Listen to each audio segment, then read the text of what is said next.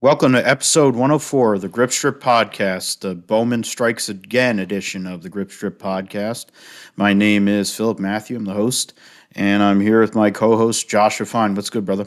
Yeah, and Alex Bowman's already making money off of uh, Kyle Busch's latest uh, bitch fit uh, with another great t shirt. Uh, so, Alex Bowman, the only guy at Hendrick Motorsports that has a personality, also is great at business. Um, and the person we have as our guest today is a friend of both of ours from different pages on Facebook and motorsports alike. Uh, a man who is familiar with Alex Bowman's exploits on the dirt track side of things. Uh, a dude with many nicknames. Uh, Googs is one that has, has stuck around for a long time because his knowledge is, of motorsports is quite strong, kind of like mine uh, somebody that I've always said that if there was like a racing Jeopardy, if I wanted to get a couple of teammates, I know one of the teammates I would have is this person right here. His name is Josh Bolden, a writer at Mount Lawn Speedway, Newcastle, Indiana. So that's pretty uh, close by to a specific speedway that Tony Stewart's a fan of, and Chase Briscoe. Uh, thanks for coming on the GSP there, Josh. I know that uh, writing and you know other and kind of like being at the track is your thing, but uh, the podcast thing is also available, and we're glad you're on here, the GSP for episode 104. So we'll we'll start with this. So I guess kind of open it up to you, and you're I mean you're from Indiana. You know you've always been a racing fan. I know that open wheels and short track racing is your thing. But what what started your passion for this sport and like why are you like what brought you to your current um, opportunity as a writer there and also all the writing kind of credits that you've had? You've been connected to a lot of different people and had some great opportunities over the years to cover your passion uh, short track racing out in indiana and what was your initial passions i would say? Like who are some of the drivers or teams that you know as you started out in your uh, as a fan that kind of made you love this sport? Because a, ba- a main part of why we all know each other through various pages because we have a passion for this deal and our origin stories. And we've had that i think with um, joey barnes when he came on other guys joe passero who's been on this year talking the origins of what made us fans and why we love this sport and why Josh and I have this podcast. Um, now, two years it's been basically. Um, it's because of this passion, and passion is like the word that, if there's one word that describes me personally, drives my life. So, what is where did that passion come from? Was it Indianapolis Motor Speedway? Was it like Kinser? Was it like you know some somebody uh, like I, I mean, there's so many great names over the many years. You know, it was like AJ Foyt, Andretti, all that. I mean, they were definitely much older by the time we um, got into the sport. But um, who were some of those people that really got the the those uh, the the juices flowing to go and be the fan and now the writer that you are today? And I think another. I mean, you talked about Anderson and you know some of those great tracks that uh, Thunder, the Thunder series was still around. Uh, Tony Stewart was there, Kenny Irwin, um, uh, amongst others, were in their youth at that point, and they were making a name on ESPN when ESPN actually cared about motorsports. You know, like that was what it was. You'd go most of the time it'd be at IRP, but then they'd go to Anderson or they'd go to, you know, uh, some of the other tracks in the state, and it would be you'd have the Gary and Larry show, and you'd have Dave Despain, Dave Despain, and you'd have him in the pits in his suit. I'm like, it's 95 degrees, and you're wearing a suit and slacks. How do you do that? But then, of course, it doesn't really matter when you're Dave Despain. I guess he doesn't sweat. He's like uh, he's like the Chuck Norris of announcing. But um, I mean, those are those are like all the like Chet Fillip and the likes Jack Jack Hewitt, all these people. Those were that's where you saw the past and or the current, the past and present, all or whatever, like past and present, the future, really, um, in those times. And you saw a lot of big names. The Indianapolis Speedrome uh, where they had the go karts and like ESPN two showed go kart racing back in the day, and a certain uh, woman uh, that I don't really like to call her by her actual name uh, made a name uh, at that track amongst other people. Uh, you know, Mark Dismore's kids and you know other people like that. But it's a hotbed of racing. It always has been. It still is. It may be with certain series and how things have kind of gone on, and now with the pandemic, certain things have been affected. I guess that's a way to go and look at this. So at your speedway that you get to cover um, this every year, um, what does the the turnout look like in regards to car count and and all, and in regards to um, with the different restrictions or how if there were any restrictions and how that kind of opened up and how the fan turnout went along as we've gone on since you started at Mount Lawn. Yeah, because I know that this uh, what we've had to go through for the last couple of years, and it's been different, different states. What I have here in New Jersey is different than what Josh has in Florida to what you have in Indiana. Uh, but in the end, it has been felt across not only the United States but all over the world, and how it's been managed and handled uh, has led to whatever is uh, the results that it's led to.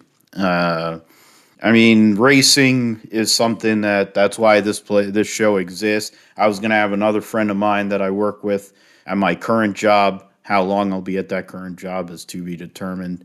Um, hopefully not as long as I need it to be because I'm not trying to get physically assaulted by psychopaths.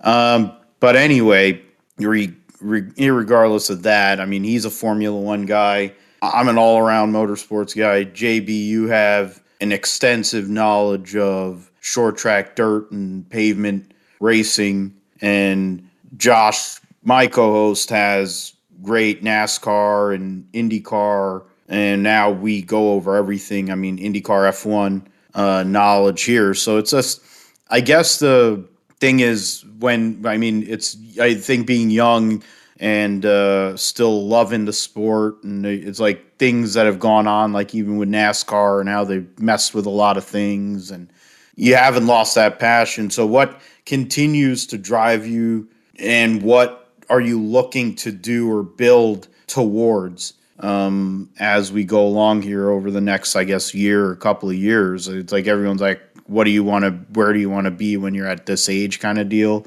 I mean, the two Joshes on here, I'm giving up a few years to both of y'all, so you got a lot more life to live than I do. And then based on how I treat my liver, you definitely have a lot more life to live than I do.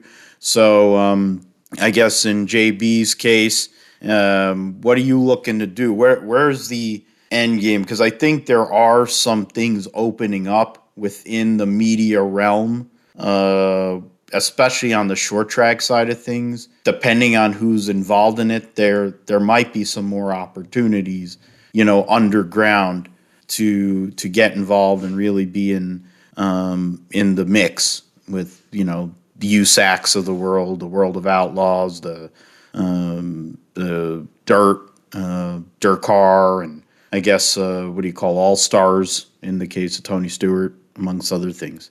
And that's always a great thing, being open to those opportunities and keeping on grinding.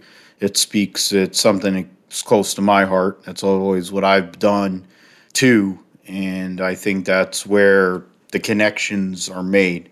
You know, we all kind of have that similar mindset, and that's part of what is going to keep the sport going. You know, no matter what all these series are trying to do to get the lay fan, the fan that um, has short attention span, you need to have the core and you need to build within that core and make it so you have the motivation to want to go and tell somebody and talk about it or be it give them that information.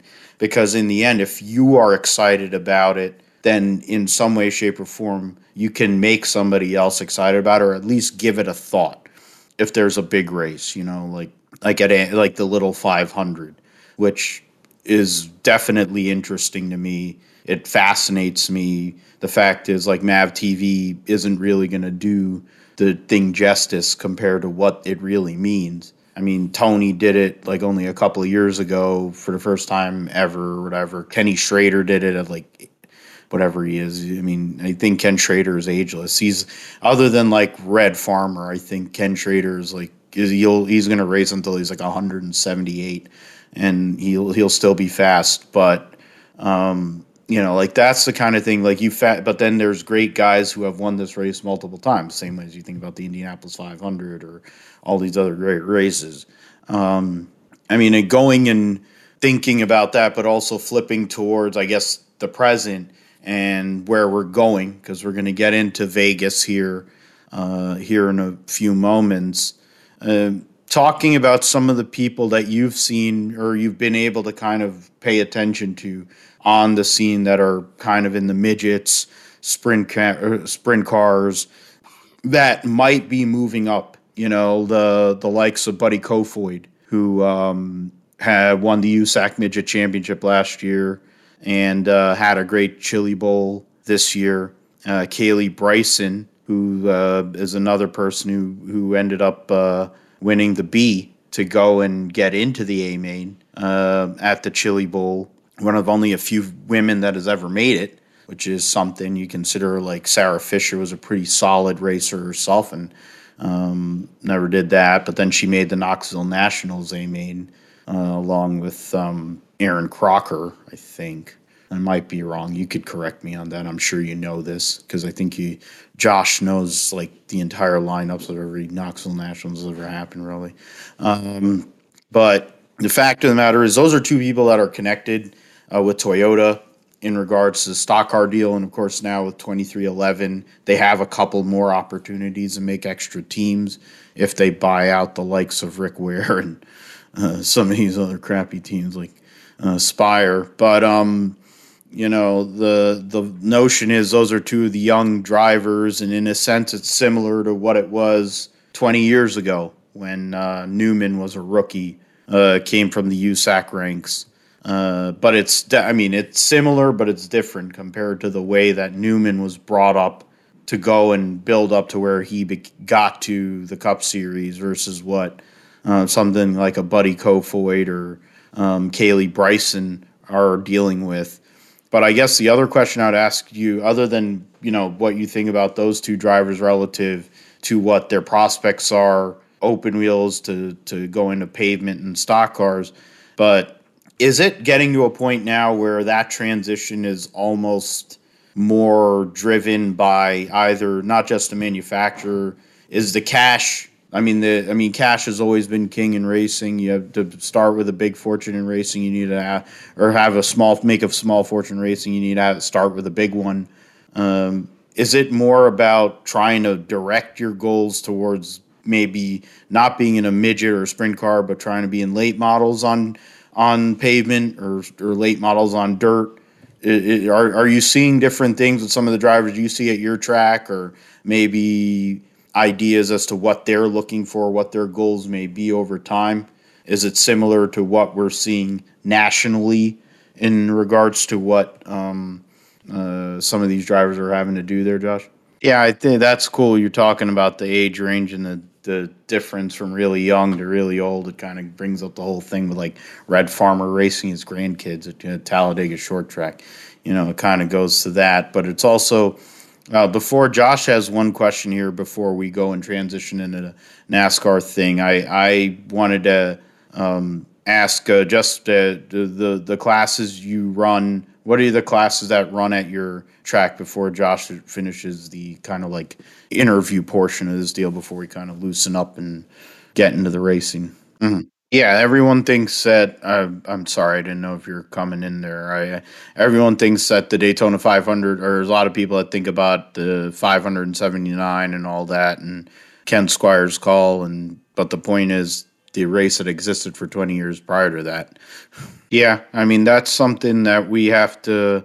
Th- there has to be the constant progression in the sense that um, if we're not looking at you know what ha- what can make the sport better or what can make the racing better, you're going to stall and then you're kind of going to be where we got to uh, here over the past, uh, I guess, decade or so. uh, with the what amounted to the Gen 5 and the Gen 6 cars. But it looks like things have been, certain uh, positives have been met in regards to uh, the this current car. And I mean, getting into that, we were at Vegas last week, uh, triple header at Las Vegas. The uh, Pennzoil 400 was the Cup Series race, and the winner was Alex Bowman, a guy that uh, runs a, has a, a wing sprint car and a midget team. He runs the Chili Bowl, and he had C.J. Leary running for him, who made the A at the at the Chili Bowl this year.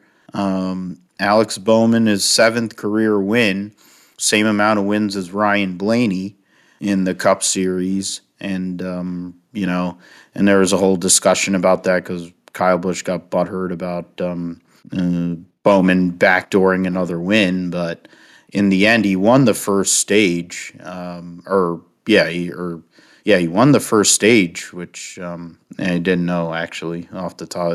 So there you go. That's that's why I'm such a great executive producer and host. I didn't even know that Alex Bowman won the first shit face that they had to probably carry him out of there. I think that would have been the same thing for Justin Marks. We'll see who is going to be lifting who, uh, but maybe that'll come here soon. Uh, Bowman, Larson, Chastain Kyle Busch, William Byron, the top five. So three Hendrick cars in the top five. Aric Almirola continues to have a great start to what supposedly is his final season. Drew Blickensderfer also showing that he is a decent crew chief. Who knew? Um, Tyler Reddick uh, continuing his decent start to the year. Uh, Martin Truex, Chase Elliott, uh, William Clyde Elliott the second, and uh, pole sitter Christopher Bell who had issues at a point earlier in the race, but was able to come back and finish 10th. So that is, you know, pretty straightforward. I mean, you look at the top 10, uh, Bowman uh, got a heat, you know, but it was a good call by him and Greg Ives, two tires, track position in that spot to get that victory. The victory, of course, guarantees you into the playoff. It also basically gives you carte blanche to go and run um, go and experiment a little bit. And with this new car, I think, I mean, albeit limited practice and getting into this qualifying deal, like you have limited practice that goes right into a qualifying, that kind of changes the game a little bit compared to what it was back in the day. But uh, to you, Josh H., in regards to the race on Sunday, Bowman, seventh career win um, in regards to, of course, outside of the two championship uh, teammates that he has. That's not a bad career, honestly. Um, there's a lot of people want to hate on him, but I was saying I'll take seven career wins, and I'll I'll take winning the way he's done, and uh, having Dale Earnhardt Jr. and Jimmie Johnson vouch for you.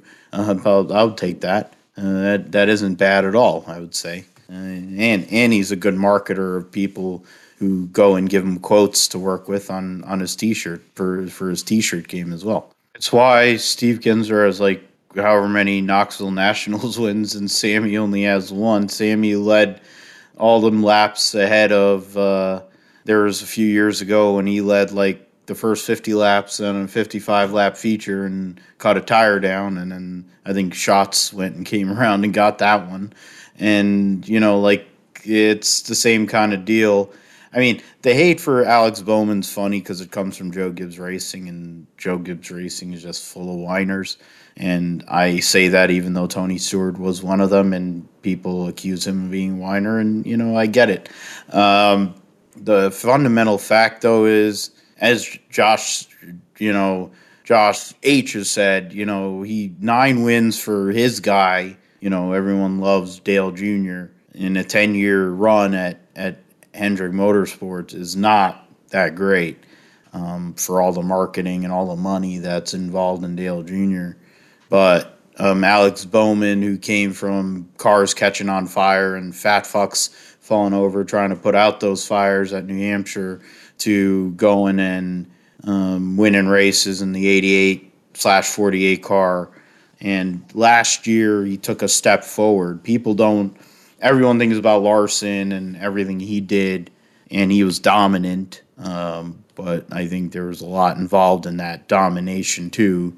Not just his driving ability and all that, but it was convenient. Uh, but Alex Bowman quietly had the best year of his career.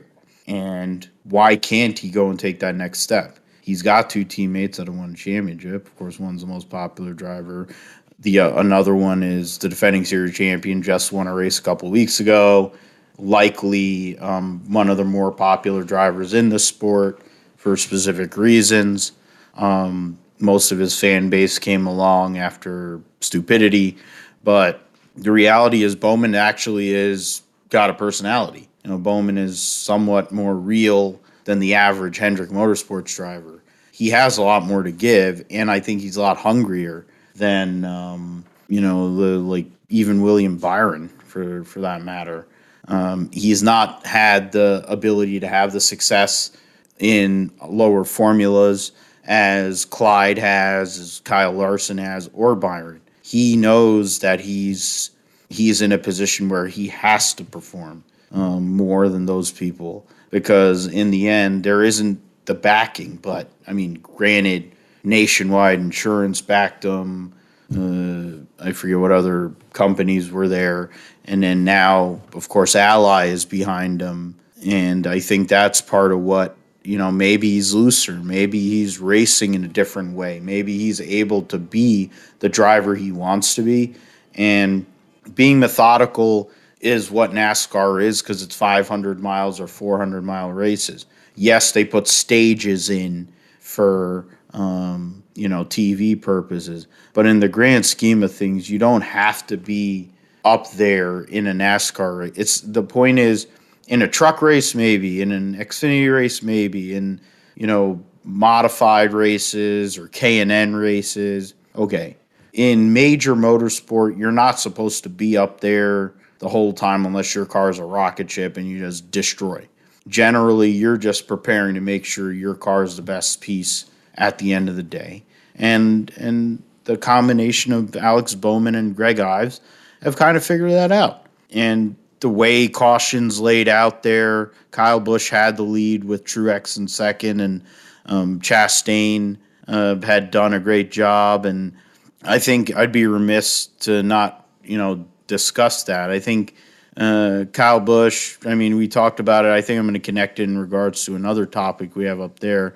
Chastain has had an interesting career, come from running for Johnny Davis, running for very small outfits. He had a, a run with Brad Keselowski a few years ago in trucks, but, you know, people don't really remember that. Uh, but now he's one of many guys who came out of that program and now is in a cup ride. Um, but people are like, oh, yeah, you know, he's just really. He, it, took him, you know, driving that Xfinity car a few years ago for Ganassi, and something just switched with Ross Chastain. Everyone looked at Ross Chastain differently. And now, after last week, you have to really think about Ross Chastain and say, hey, this guy's got something. And um, Trackhouse the last two weeks has been a factor. Suarez was right there to possibly win at California. Now Chastain leads the most laps at Las Vegas and had a great piece.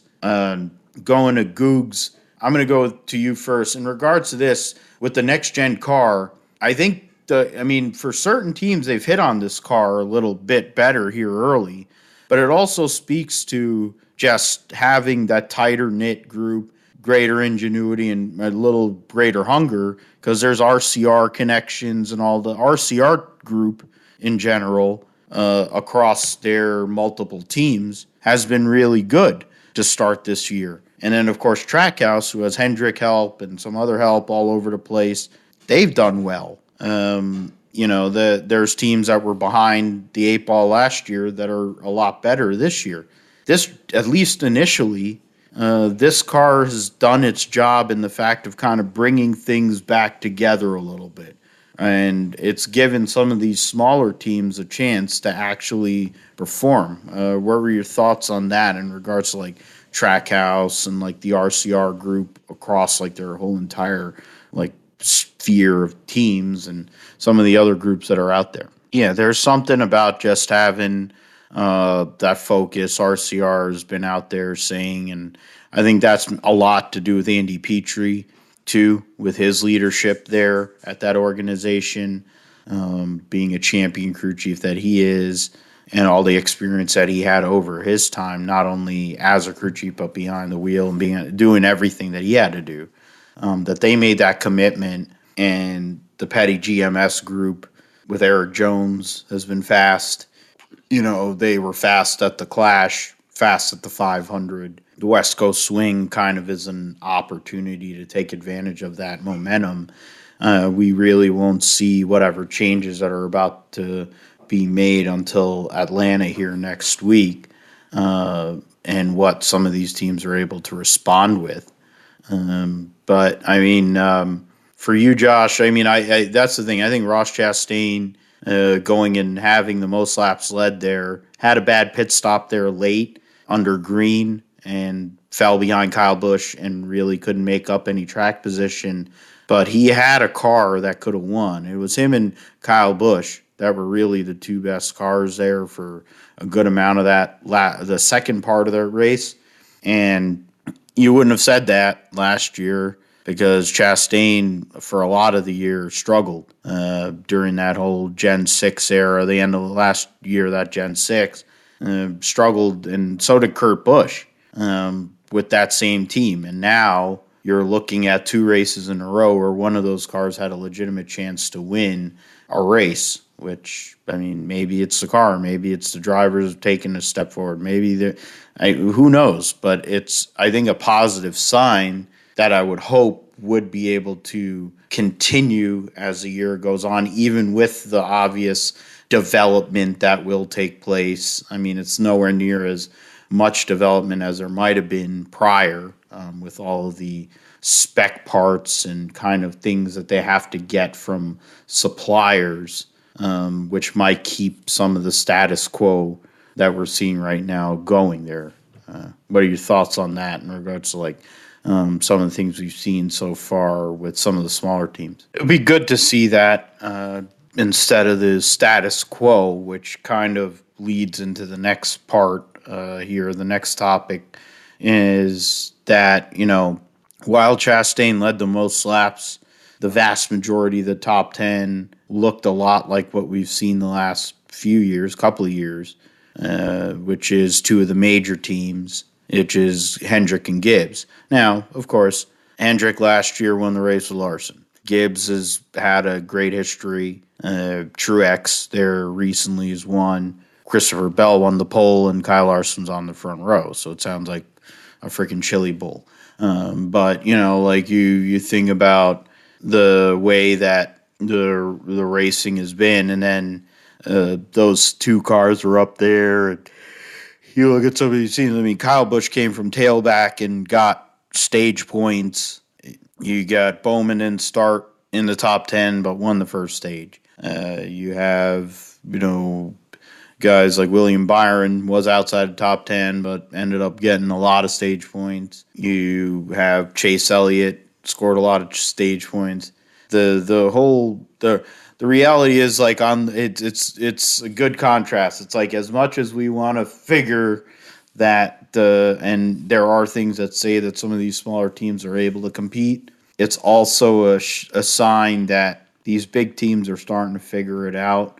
And I feel like you know after this West Coast swing, once we get to Atlanta and even like like Atlanta, COTA, these next uh, the first three weeks out back, you know um, towards closer to the shops is going to be a key, um, I guess, uh, benchmark here. I guess in the first like four to six races back. Um, because they're all different types of races. Atlanta is going to be run with a super speedway package. Is the first road course with the, this new uh, new car. Um, you're you're talking about uh, the um, after was a go through that you have then after uh, COTA then you're going to go to richmond martinsville and the bristol dirt race so those are all short tracks and then talladega and dover so the run here and they're going to keep on running uh, for a while. They're not going to have an off week until Father's Day, which is random.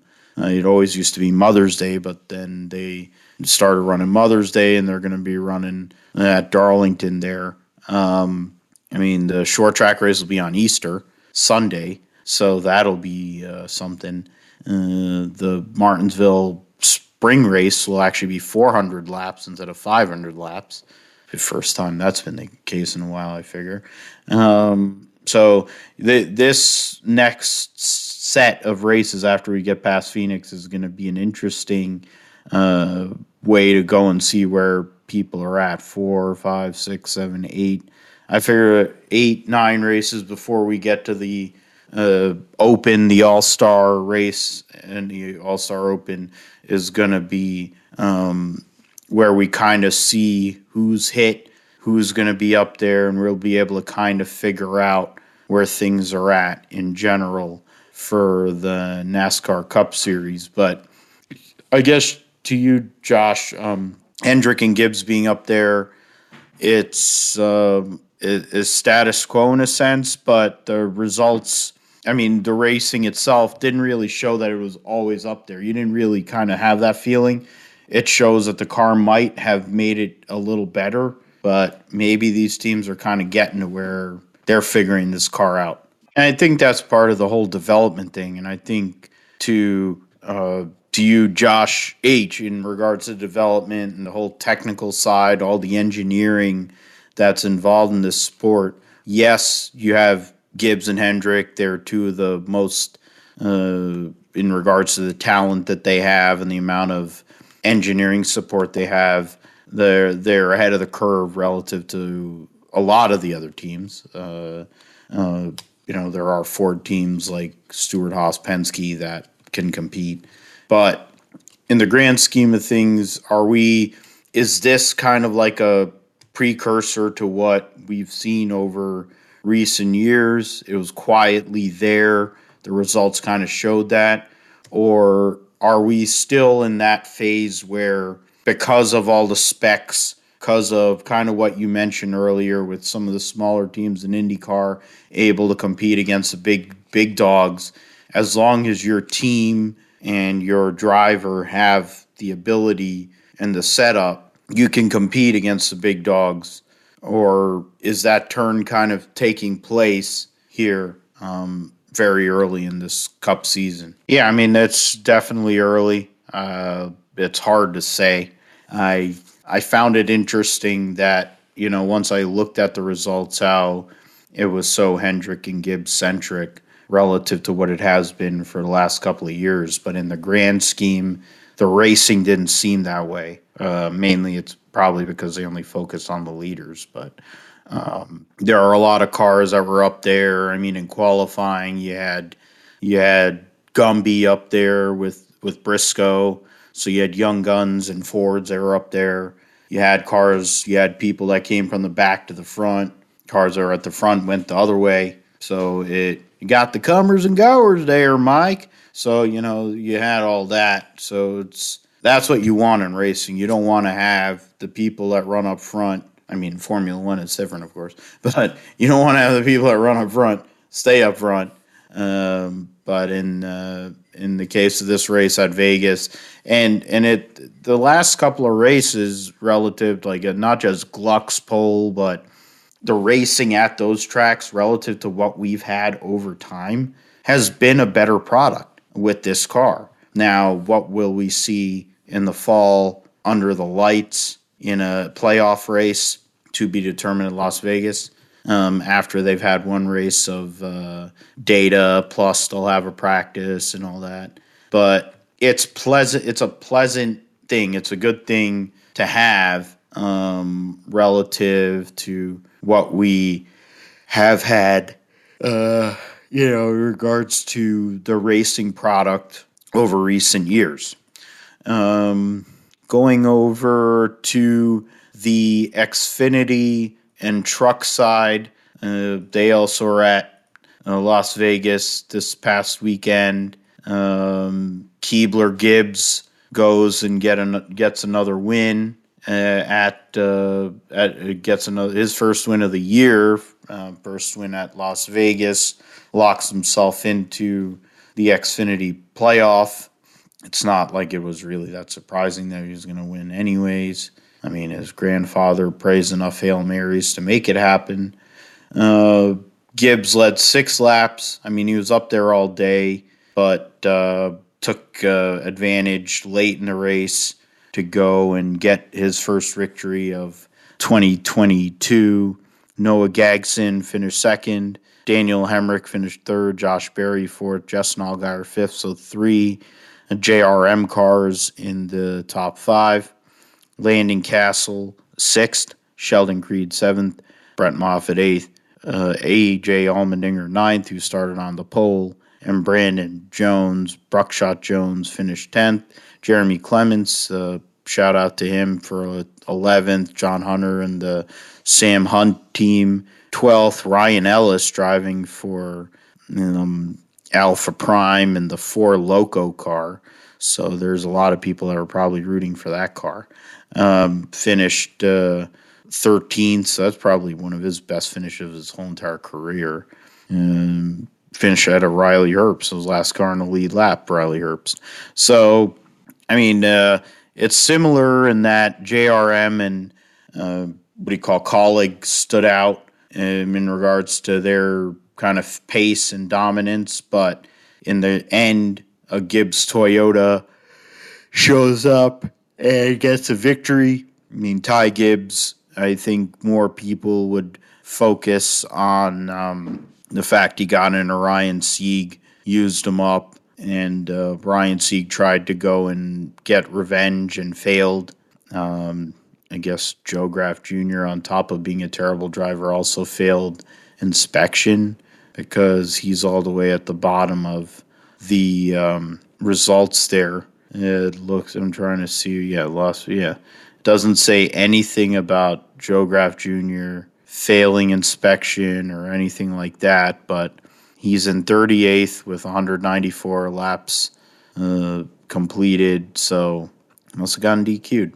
Um, on top of taking a car that had won the week before with uh, Cole Custer and getting it damaged and sucking at life. He's an embarrassment to people from New Jersey and an embarrassment to NASCAR drivers in general. Um, but that's beside the point. Bobby Dotter needs the money. Uh, yeah, Keebler, Gibbs wins. Uh, Josh H. Uh, it didn't really. I don't really care for that garbage, but you know, it is what it is. He's going to take over Martin Truex's car next year, and um, it'll be a sad state of affairs. We'll just have a four foot tall whiner instead of a, a five foot whatever average size whiner in a Joe Gibbs racing car here soon enough uh, in the Cup Series. But uh, Ty Gibbs gets another victory. But he's a robot, so he doesn't have a personality. it also doesn't help. Yeah, there's. I mean, you you look at Nick Sanchez is making his debut for BJ McLeod this weekend, and um, I'm forgetting his teammate um, Rajah Caruth. Oh, there you go, Rajah Caruth. I just remembered. Um, he's running for Alpha Prime. Uh, I was thinking about this the whole weekend with Jesse Iwuji and his garbage, uh, as uh, Josh was talking about. You know, you could go and put Rajah Caruth in that car, and you could get the same PR, and you could have somebody who can actually drive a hot nail through snow. You could put virtually anybody in Stewart-Haas supported equipment that actually has a clue um, and at least run decent. When you put Cole Custer in a car and he's able to win, and he's not exactly the greatest driver ever. And then the next week you put Joe Graf Jr. in that car, and that car can't even barely qualify in the top 20, and he's hitting everything but the lottery. Tells you a lot. Um, the Xfinity and Truck Series has kind of devolved. I mean, the Truck Series, I don't know how it's still alive in a lot of ways. I think basically it's Kyle Busch that keeps it alive and ThorSport um, to semblance with Toyota, but then Toyota is part of the reason why it's dying. But then that's Toyota's history in motorsports. Um, you know, the the truck series doesn't have a lot of um, variety. You have a lot of drivers in there, a lot of people with money that aren't that talented, um, that really shouldn't be there. And then you have these teams that are that are just like cellar dwellers um, that are just so far off the pace. And then Xfinity is the the AAA of NASCAR, and you have these drivers and some of these teams that are just so fucking awful, and they could really determine a championship. You know, like Baccarella got in. I forget who it was. He got into. I think it was Allgaier or somebody a couple of years ago at Phoenix in like his first Xfinity race. I mean, there's a reason why Baccarella only runs super speedways now. That's the only place where he knows he can be competitive. He's like Michael Waltrip. He already knows that he's just there, just go and run super speedways, get the hell out of the way otherwise. You know, Uji knows how to get sponsors. He fought for our country, so God bless him, and God bless everyone that does that to go goes and protect our country, especially with all the crap that's going on right now. Um, but the reality of the world is, dude, you can't drive a freaking race car. Um, I mean, you're you're just trash. you're you're just drizzling shits. I don't get. I mean, Emmitt Smith ain't the sharpest knife in the drawer. He was a running back. He went to University of Florida. No offense, Josh, but the fact of the matter is, back in '88, I'm pretty sure that um, you know the things that he had to do. He probably had to pass TV or something. Um, making a blue chips reference there, um, but you know, knowing how I've heard him speak live when I went to that Super Bowl years ago, and not not only has the the what is it the CTE kicked in, um, whatever English ability that he might have had when he was a rookie has probably started to deteriorate too. Um, he ain't the sharpest knife in the drawer, so I guess he has a lot of money. Um, that he's willing to waste a couple of million dollars on a nowhere program. I mean, I'm waiting for when the points switch um, after Phoenix uh, for four races, and then Jesse Iwuji just starts DNQing like MWR every single week. Uh, I bet you that will expedite uh, the driver situation. And then when Joe Graf Jr. fails to qualify for more race, well, the problem is he's going to be locked in. That's that's the issue. He's going to be locked in into every race now because they've won a race this year. Uh, as long as he's in the 07 car the rest of the year. So that sucks. Um, that would have been interesting if he had to go. It would have been like the whole Kevin Conway. He's basically Kevin Conwaying his way into every race the rest of the year um, now because uh, cold, cust- cold custard got him in. But uh, we'll see. Uh, there are other ones like those two that are going to try to make some races uh, here as the season goes on. Uh, Natalie Decker, Jeffrey Earnhardt, the like that are just kind of like out of out to lunch. Uh, speaking of uh, out to lunch, we'll get to the truck series.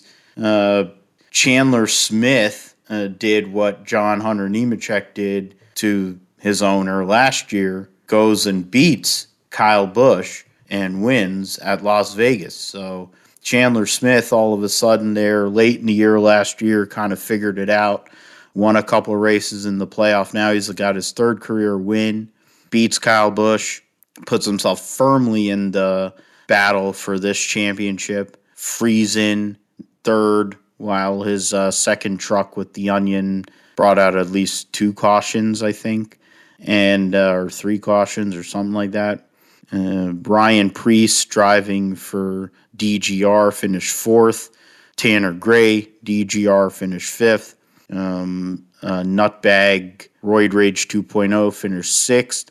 Matt Crafton seventh. Brett Holmes actually started basically near the tail, nearly tailback, and finished eighth. Uh, another maggot moron uh, who hates Bubba Wallace uh, finished ninth. Ty Majeski, who ended up hooking the stage one and stage two winner his teammate, the defending series champion, finished 10th. Um, I guess to Googs first. I mean, Chandler Smith's a guy who was in ARCA, uh, stood out there, uh, took over for Christian Eckes, who was the last winner at Las Vegas here um, in the September.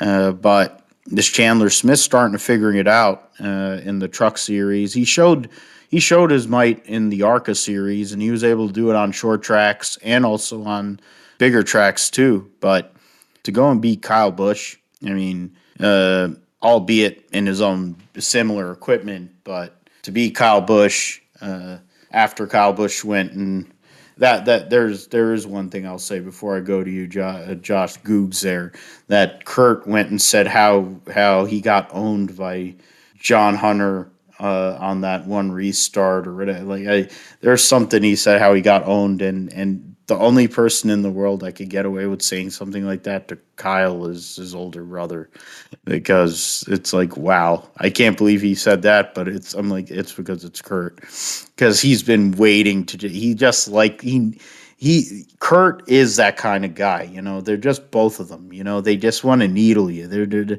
they're the guys. They just want to stick that needle right into you. But Kurt, you know, now he's looser in life. He's got the hot wife He's he's kind of now Jordan brand, so I'm gonna wear Air Jordan AJ ones, and I'm like he's just chilling. Now he's on the Truck Series broadcast, but I kind of got joy out of the fact that he he made Kyle squirm in the truck while he's trying to race his team. But Chandler Smith goes out there and gets that W uh, at Las Vegas. There, Googs. What are your thoughts on that uh, this past week?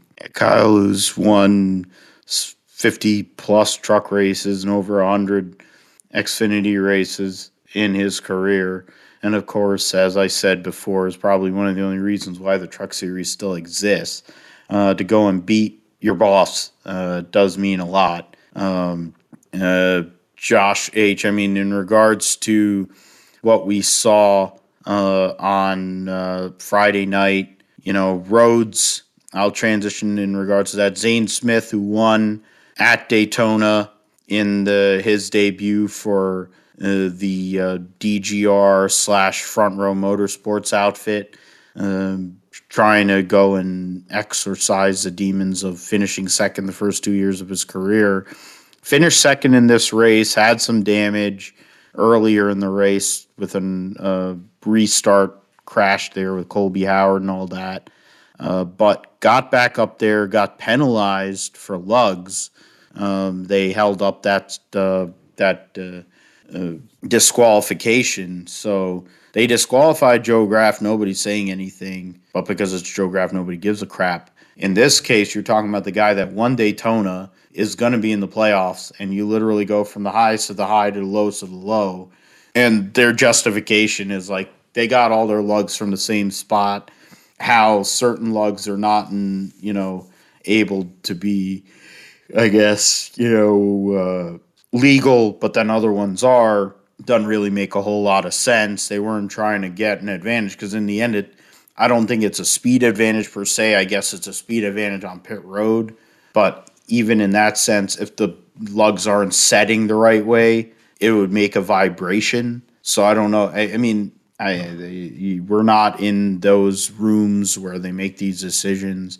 I would honestly love to say what or how they determine that that's a disqualification because they're saying that they're machining the lugs or something like that to make them I don't know I guess a little smoother or something like that. I, like I'd just love to know that, but um, Ben Rhodes won the first two stages with an unsponsored truck, and then um, got hooked by Ty Majeski in the third stage, which probably made a very interesting meeting in Sandusky, Ohio, at the ThorSport um, offices there. Uh, on Monday morning during the uh, Monday morning debrief. Yeah, I mean, Zane Smith is right now 12th in points after the disqualification, but of course he's locked in to the playoff even with the loss of all those points. So basically, it was akin he only raced Daytona because he only got one point at uh, Las Vegas. So he has the uh, playoff points from the Daytona uh, doesn't have anything from Las Vegas there, but he's still all right. Uh, he's going to make the playoffs. It's no big deal. Uh, but it is kind of a rough way to go. And his teammate Tanner Gray, I mean, corporate teammate Tanner Gray is second in points right now. Uh, Chandler Smith, of course, takes the points lead. He would have been second to to Zane Smith there. So Zane Smith and Chandler Smith would have been the two uh, top two in the points. Your Rhodes, even with the the rough uh, situation with his teammate Ty Majeski, is fourth behind Ty Majeski. Um, uh, dumbass number one is sixth. Dumbass twenty two is eighth. So those so right now, I mean, you you look at where it is. I mean, it's only two races in. They'll be racing at Atlanta in a couple of weeks. So the truck series, of course, is a little more staggered because they only have like 23 races. So their series is a little more staggered. But um, you know, thinking about that disqualification, all that, uh, and then Rhodes, of course, that that whole situation. I'd love, I would have loved to have been a fly in the room in that um, at ThorSport to try to see how that whole deal went along. Um, I mean, Ty Majeski is a great super late model racer and um, ton of talent, similar to Josh Berry, and he's won a lot of big races. But his career in the upper echelons of NASCAR has been rough. Uh, he drove. He was part of the three pronged attack in the 60 car with Roush a few years ago, which was basically a destruction of sheet metal uh, between himself, Gumby, and uh, um, Chase Briscoe, where they just destroyed a ton of equipment. And then he was part of Niece Motorsports. He took over as a full time driver of the 45 from Ross Chastain. And I always, the one race I remember was like Pocono, and he had one of the fastest trucks there. And he tried to go and cut across um, somebody on the front stretch going into turn one and hooked himself right into the fence and he's running in the top five. I'm like, well, that's a microcosm of his entire year. And I think he got fired like two weeks later three weeks later from that ride, um, which was pretty insane. Um, and then Niece Motorsports, of course, has kind of been on a downward trajectory anyway um, since Ross Chastain's like uh, standout season a few years ago. Um, but that's beside the point. Um, JB, uh, I want to thank you for coming on tonight because uh, we're getting into the roundup and stuff. So thank you for coming on, giving us your time.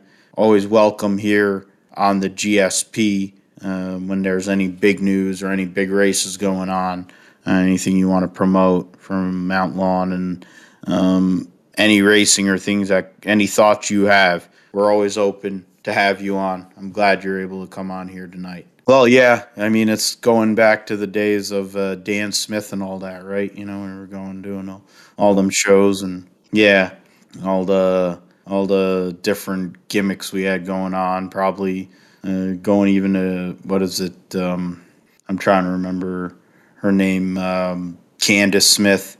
You know, with her podcast that she had going on, she gave she gave up to um, to talking and not talking in circles or there's like I, forget what they call it, but um, her podcast. I think there might have been a little involvement there, but uh, obviously doors always open, man.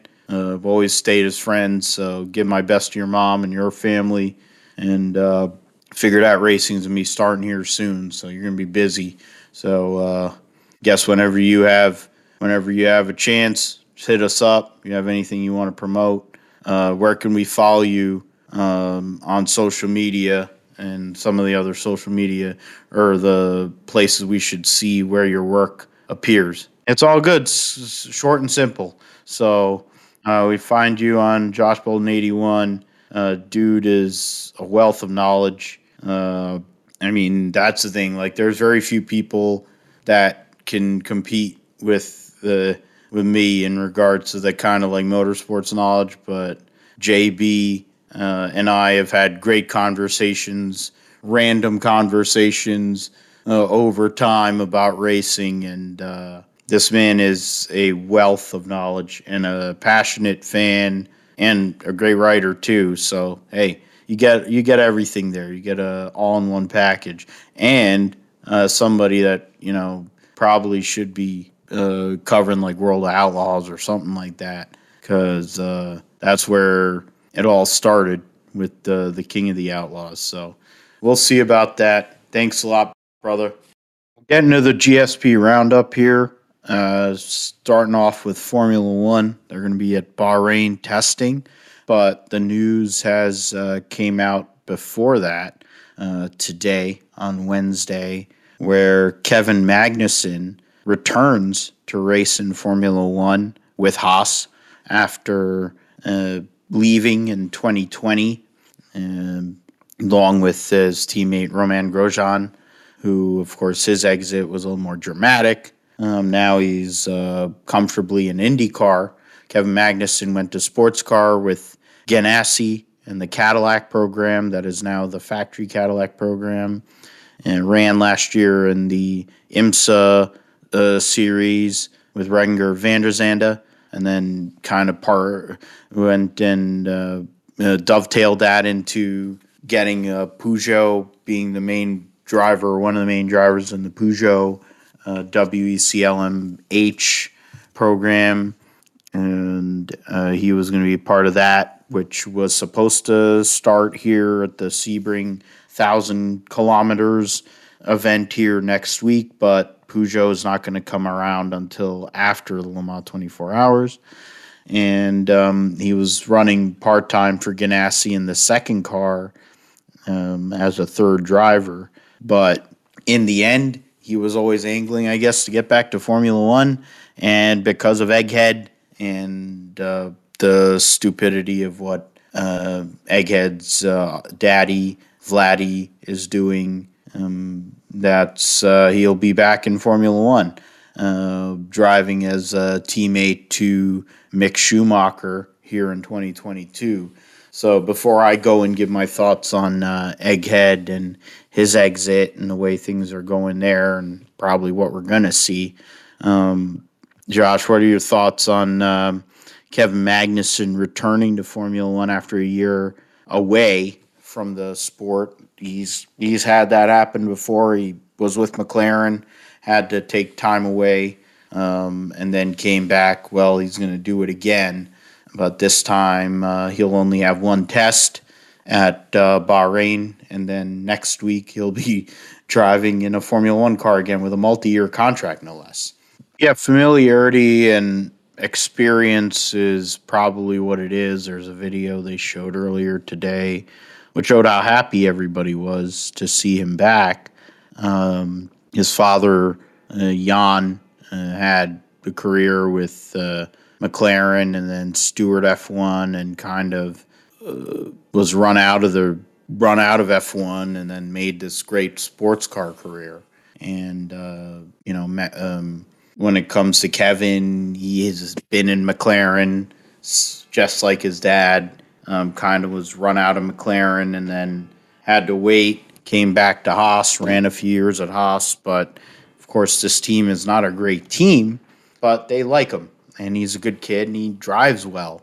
Um, you mentioned his IndyCar uh, situation. He got to run for what is now the McLaren team. It was uh, Schmidt Peterson, um, McLaren, whatever. Uh, and now he's uh, he's run sports cars too, just like his dad and prototypes.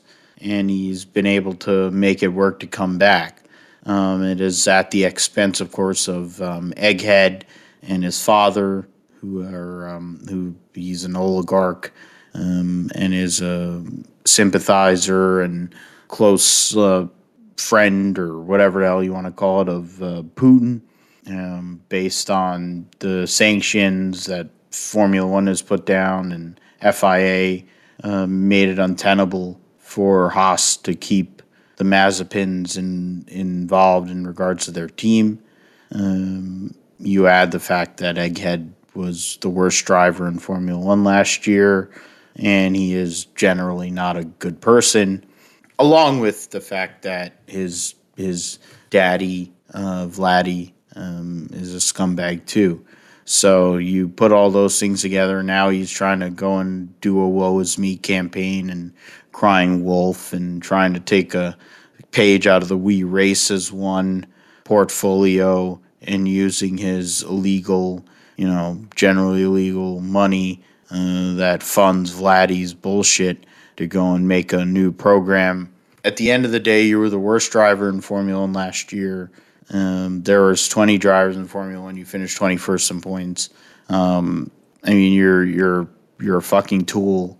You have an egghead. You're you've abused. You're you're a sexual deviant, you've abused women, you've assaulted other race car drivers. At the end of the day, I don't have any sympathy for you. Your dad's the only reason why you had a career. um, and you had a chance to be in Formula One and you sucked, and you're now your dad can't even fund it because he doesn't have any money or he's losing money because the ruble is becoming rubble, and um, he's a scumbag because he's a sympathizer for a dictator, evil dictator. So nobody gives a fuck, Mazepin. Um, go and eat a bag of dicks and um, learn how to drive a race car, and then maybe um, we might see you uh, driving in a NASCAR truck or something eventually, or uh, probably hanging out with Paul Tracy because you seem like he seems like the kind of guy that Paul Tracy would hang out with.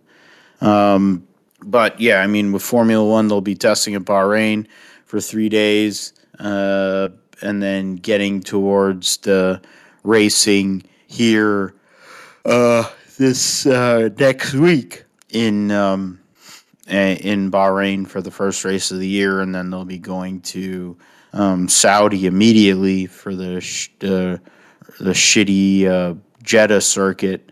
Um, what goes on with that, um, and how everything goes with that in general. Um, that'll be coming up in a few days' time.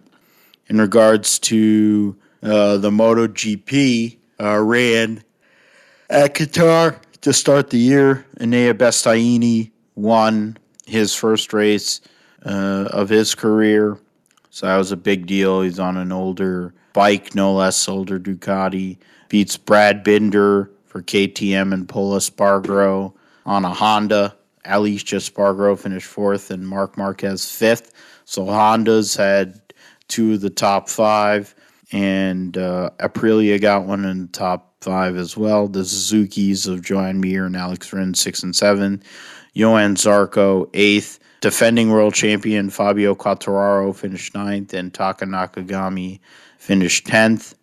In regards to points, I mean, the two uh, secondary Yamahas, Dovizioso and Binder, scored points. But in regards to people that didn't, uh, Jorge Martin DNF'd, uh, Bagnaia, who's a championship uh, favorite, along with uh, probably Marc Marquez and um, trying to go through some of these other people. Quartararo's lacking speed. Those are a couple other people you think about. Uh, struggled, fell out. Miguel Oliveira fell out. So and Jack Miller, those two factory Ducati riders, uh, did even get past lap eleven. So that's a big blight here as they go towards uh, the Indonesian Grand Prix here uh, next week. In regards to, I'm trying to see if there's anybody on this leaderboard that is worth anything. Uh, no. Uh, oh, guy's name is Sergio Garcia, and he's on a gas gas. Uh, that's convenient. Um, the Moto 2 results at uh, Qatar saw Celestino Vietti Ramos Ramus uh, win over Arón Canet and Sam Lowes. Uh, Joe Roberts finished eighth, and Cameron Beaubier finished ninth. So the Americans ended up uh, scoring decent points. That's something we'll go and look at as the season goes by and how that continues to evolve uh, supercars were at Sydney Motorsports Park uh, past week. In race one, we saw Shane Van Gisbergen, the defending series champion, win over Anton De Pasquale for uh, Dick Johnson Racing and Chaz Mostert for Andretti Walkinshaw United. Will Davison for Dick Johnson finished fourth. Brodie Kostecki for Erebus. Uh, Nick Percat in the I'm trying to remember what team the uh, United Andretti United team uh, finished sixth. Will Brown for the Erebus team. Tim Slade, Brock Feeney, James Courtney in race one. In race two, Chaz Mostert wins over Brodie Kostecki and Anton De Pasquale. Cameron Waters for Tickford. Andre Heimgartner uh, finished fifth. You know, David Reynolds finished ninth. So there's that in regards to Sydney Motorsports Park and their um, their race, the first race of the V8 Supercars season last week. Then get into and on that Formula Three, Formula Two. Um, they had testing there, um, trying to get the news from Formula Two. Um, terminates Uralkali, Ural Uralkali sponsorship. So that was um, that's good. Um, Felipe K. Felipe Drugovich. Um, getting to that. Daruvala. Jehan Daruvala led the first day of testing. Liam Lawson second day, and Felipe Felipe Drugovich the final day of testing from the last week at Bahrain. Um, so diverse group of drivers that have led in Formula Two prior to um, getting us to the 2022 season. Trying to get into um, Formula Three. Uh, jar for the Red Bull. Trying to get into that. Isack Hadjar's quickest on second day of Formula Three preseason testing. Uh, I'm not bringing up any details. Uh, so that's what that is all about. And that's uh, okay. So Formula Two, Formula Three. Yeah, since I've kind of been lost in all of that, I'm going to get into the announcements for SRX. Um, uh, Dave Blaney and uh, Brian Blaney will be racing at Dave Sharon Speedway here uh, later this summer. So that's going to be pretty cool. Trying to get into the full time drivers for we'll have mostly NASCAR drivers. It'll be one, two, three, four, five NASCAR guys, and then three IndyCar guys. It'll be um, dumb fuck Paul Tracy, Smoke, the defending uh, champion of the series, MW55, Bobby Labonte, Ryan Hunter-Reay, No Neck, Greg Biffle, and Marco Andretti are going to be the full time drivers. Then part time drivers, um, it says one, two, three, four, five. So Tony Kanaan's going to run five out of the six races. Uh, it looks like Matt Kenseth's going to run three races, both of the dirt ones. Then Ryan Blaney, of course, is going to be at Sharon Speedway, which is a family track. Helio is going to run three races uh, South Boston, Stafford, and Nashville Fairgrounds. Uh, Ernie Francis Jr., who's running Indy Lights this year for Force Indy, will be running at Five Flags in South Boston. And then uh, Hailie Deegan will be running at Stafford 955. Uh, I didn't know that Josef Newgarden was going to be a guest at Nashville Fairgrounds, but that's a stacked field. You're talking about, you know, Kanaan, uh, Matt Kenseth, Helio Castroneves, along with Josef Newgarden. Uh, that's four drivers right there, along with the eight that will be at uh, Nashville with the regulars. So that'll be something for sure. Um, last two races series to be on dirt, so that's something we will see and how that all uh, works out. I don't think there's a I don't really know. They the, whoever wins at Five Flags Speedway here in a month's time, the best average finish in the Pepperjack Kennels Twins on the eighth and 9th at Five Flags will end up making uh, their SRX debut on June 18th. Um, be fun to see uh, how the SRX develops here in the second year um, and what kind of product we get at a lot of these racetracks. Uh, I wanted to go and get into the picks, but I guess we could go and also briefly mention Josh about the football news. Aaron's back. He's going to be a Green Bay Packer for a while. Means Jordan Love is, yeah, and, and Jordan Love is not going to be there. He's probably going to get traded to some other team. Um, Russell Wilson got traded for a bunch of picks and players of some semblance, uh, which is a huge move too.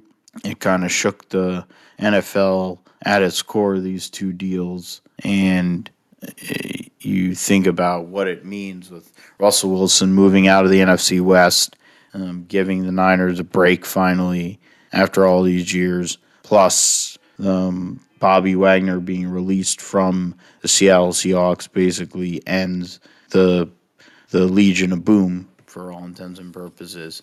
So those that's those are two big moves, and then of course Carson Wentz got traded to the Washington Generals for a couple of third round picks. So it's two years in a row that a guy who was a number two overall pick in the draft, who was a likely MVP contender, albeit it was like five years ago, has now been traded twice in two years, and time's running out on him. So I guess over the microcosm, what everything happened with these three quarterbacks, and even thinking about Jimmy G and what his options are now with everything that's gone on.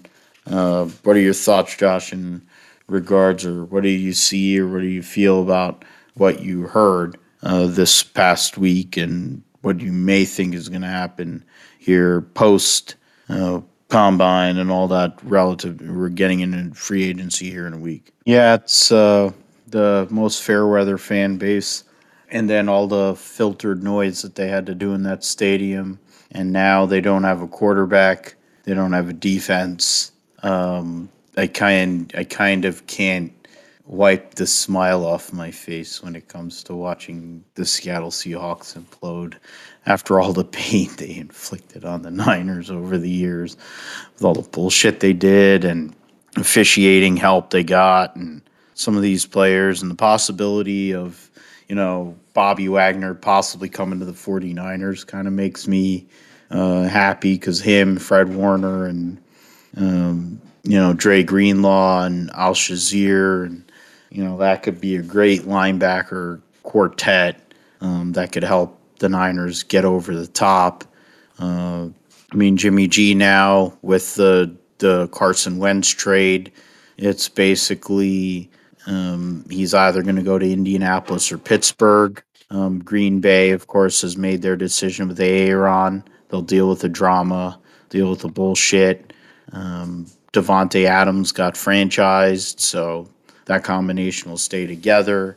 And there's other players, other things. I know you said Cam Robinson got franchised, so that is questionable, but it is Trent Baalke. Um, reality, like you're talking about. Uh, uh, Aidan Hutchinson or Kayvon Thibodeaux or best two best defensive um, ends or defensive linemen in the draft. Uh, there's the one great safety that's out there, but you're not going to draft a safety number one overall. Um, there's tackles, Evan Neal. There's when it comes to um, certain mock drafts, they're talking about Evan Neal, the tackle out of Alabama, which at the end of the day, when you're thinking about Trevor Lawrence protecting him, that might be the pick Of course, Jacksonville, who knows? Maybe something comes along where some quarterback goes and takes off, and then um, Jacksonville is able to get a bounty of picks. Um, that might come along here during these pro days. Um, but we'll see what happens with that. I mean, New Orleans is also in play for Jimmy G. So they're, the Niners are going to get a trade, whether they get the kind of value that they really expect to be determined. Uh, just looking for them to get a good value for what Jimmy G uh, did to get the Niners back to being relevant again. Uh, so, no matter his limitations, his time with the Niners was fruitful, got us to the Super Bowl, fucked up in that game. And since that time, the narrative and what uh, a lot of fans thought about him kind of changed and now it's Trey Lance's time. Got all these other young players there. Time to get that value back. Uh, you have three teams that are likely um, contending teams, two in the AFC, that if they had a quarterback of his caliber, second tier caliber, they can make the playoffs. Um, would be a get for them.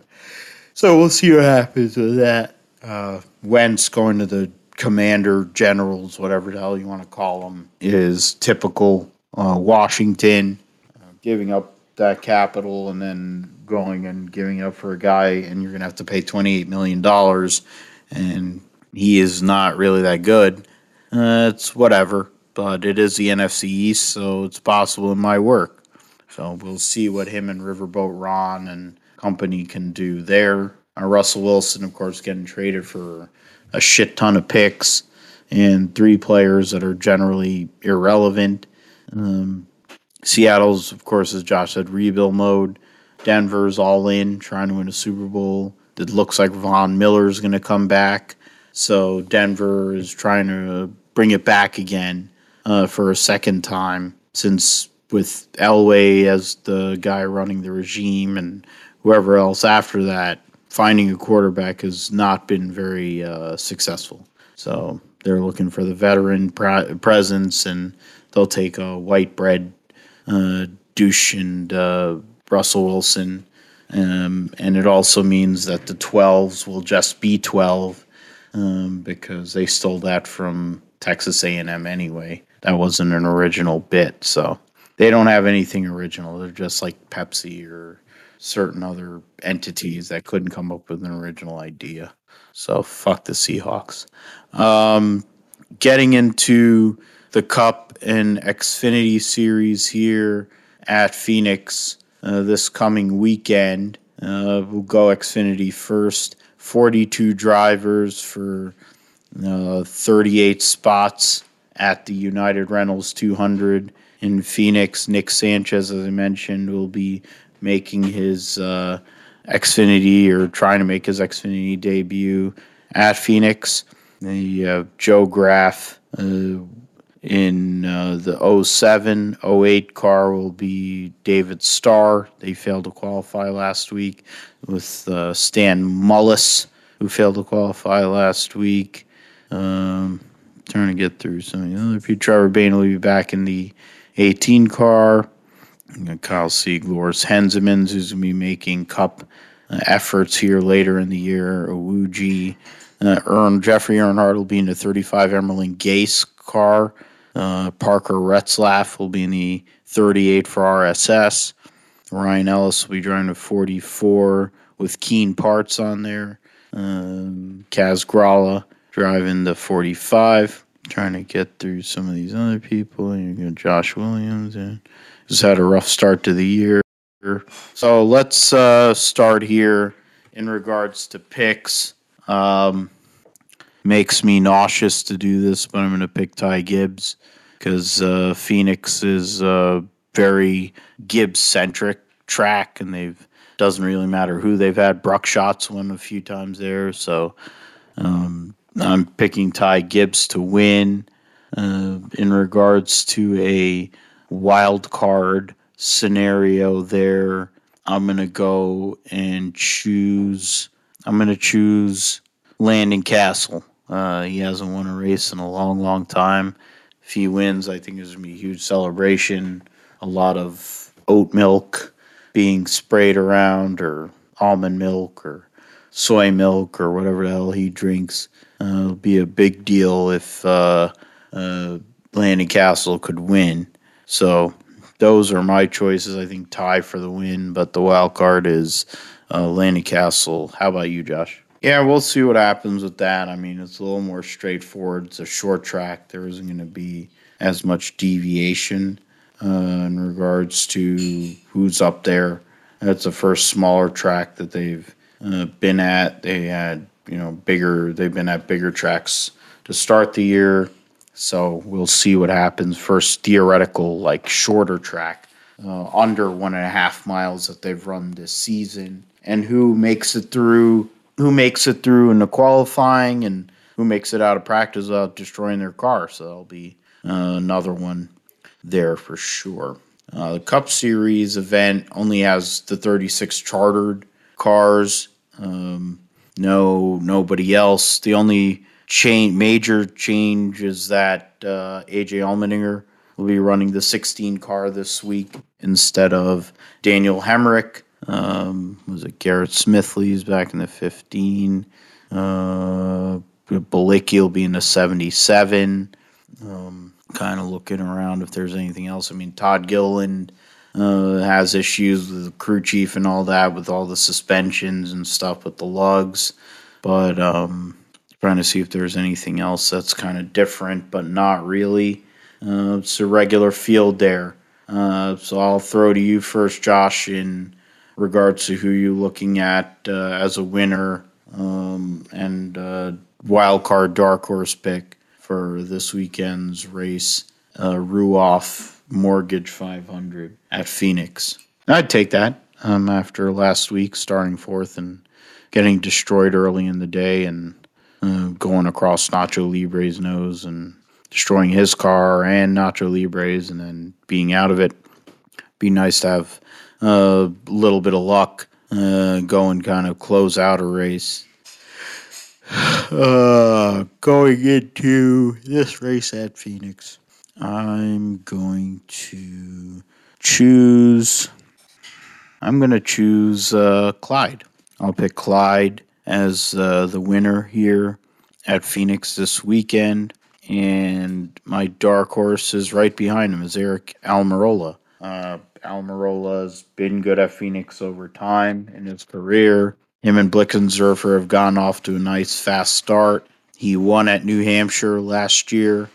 Uh, it's kind of a track that suits his style. I think it would be an opportunity for Almirola to kind of go and sneak one in, give himself the opening to go and relax, and at the same time kind of R and D for the playoff, which is supposed to be his last um, season here in the Cup Series. So we are done with all of that. Uh, let us get to your sim segment there, Josh. Uh, what's going on in the world of iRacing and other gaming and uh, other important info? Yeah, you can follow me at Philip G. Matthew on Twitter. Uh, you can follow me on Facebook, facebook.com slash Philip G. Matthew. Uh, you can follow the Grip Strip podcast at Grip Strip Pod, capital G, capital S, capital P on Twitter. Um, we're on Apple Podcasts, Amazon Music, Spotify, Podbean, Pandora, um, Radio, Stitcher, and TuneIn. Uh, we are, you know, basically anywhere you can find a podcast, you can find a Grip podcast. Uh, we're gonna I'll do my best to upload this here before the end of the week, so it's a little more relevant. Um, we're getting close to a lot of racing going on here uh, to start next week on the Gripster podcast. So, I mean, it'll be interesting uh, talking about what we saw at Phoenix this week, but then what will be coming along next weekend. Uh, you'll have the NASCAR triple header at Atlanta, the newly reconfigured Atlanta Motor Speedway the WEC and IMSA will be racing at Sebring. The Bahrain Grand Prix for Formula One will be taking place. MotoGP, Moto2 will be in Indonesia.